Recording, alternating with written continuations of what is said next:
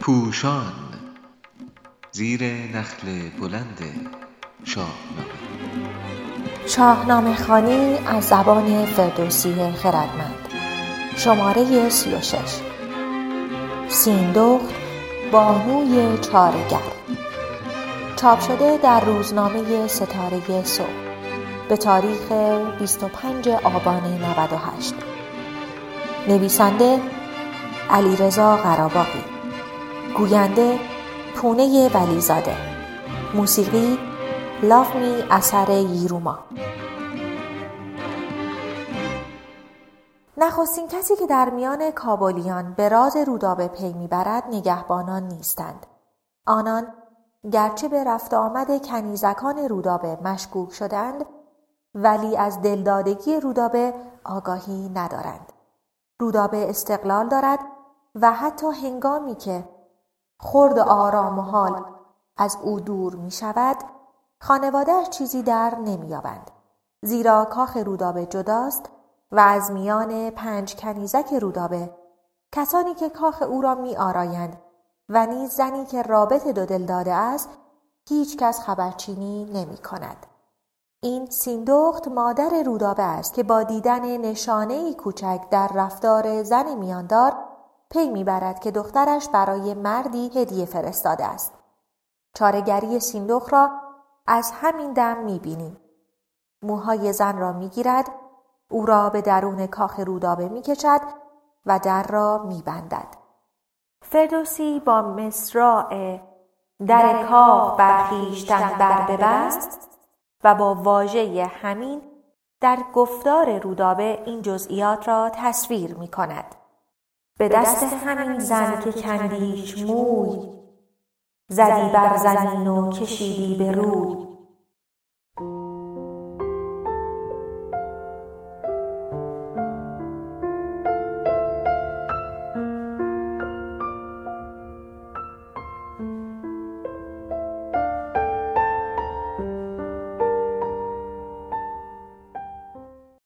چارگری سیندخت پوشاندن رسوایی و بستن دهان آن زن است.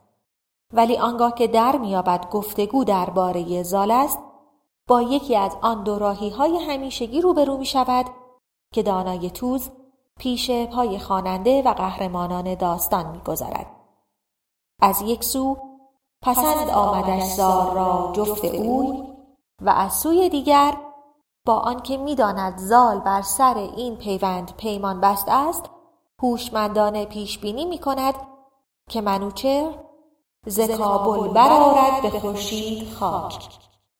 و کابل را با خاک یکسان خواهد کرد.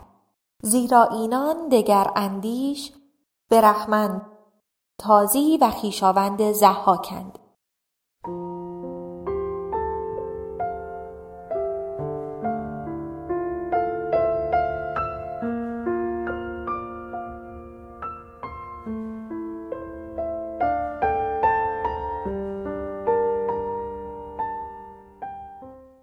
دومین چارگری سیندخت آگاه کردن مهراب نیکنهاد ولی ساده اندیش است. فردوسی با اشاره کوتاهی این ساده اندیشی و بیخبری را نشان می دهد.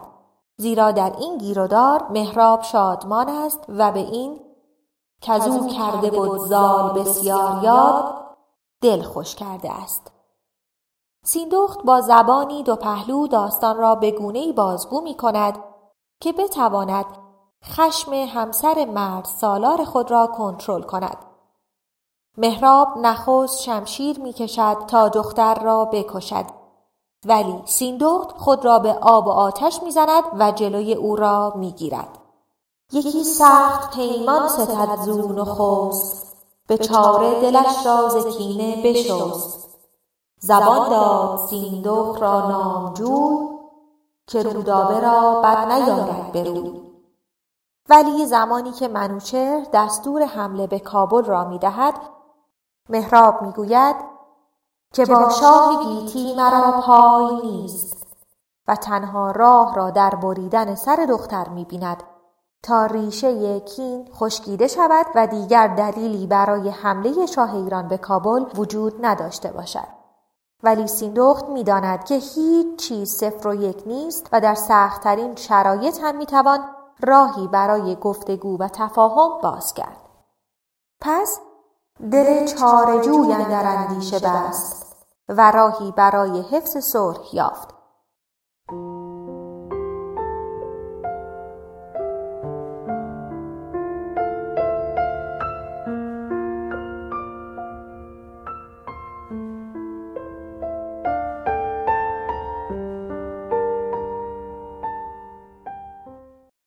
او باز به مهراب می‌گوید نباید که چون من شوم چاره جوی تو رودابه را سختی آری برو مرا در جهان انده جان اوست کنون با تو هم روز پیمان اوست.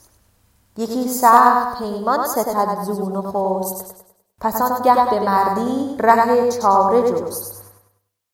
این همه به کار بردن واژه چاره نشان می دهد که ویژگی پررنگ سیندخت از دید دانای توس چیست.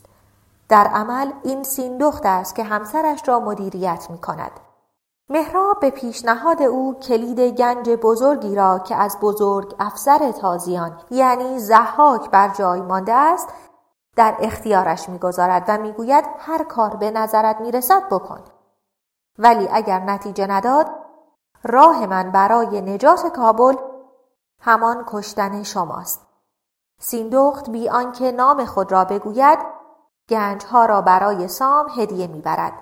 سام که همچنان کما بیش خشک اندیش است از این همه هدیه شگفت زده می شود و می‌گوید در جایی که این همه ثروت دارند چرا یک زن را فرستادند که جایی کجا مای چندین بود؟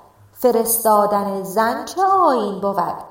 ولی حرکت ناگهانی و قافل گیر کننده سیندخت سام را بر سر همان دوراهی های سرنوشت ساز شاهنامه ای قرار داده است. گر این خواسته زود پذیرم همه ز من گردد آشفته شاه رمه. وگر باز گردانم از پیش زال برآرد به کردار سیمرغ بال.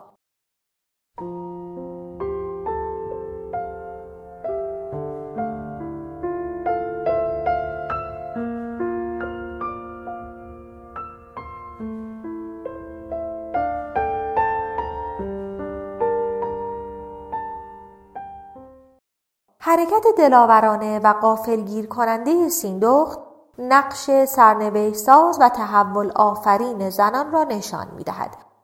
او سخنانی بس شیرین و خردمندانه می گوید و به سام اندرز می دهد.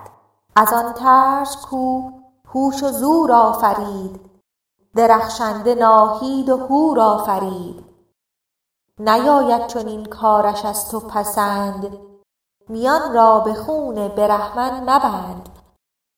اگر ما گناهکار و بدگوهریم بدین پادشاهی نه اندر خوریم من اینک به پیش توام مستمند.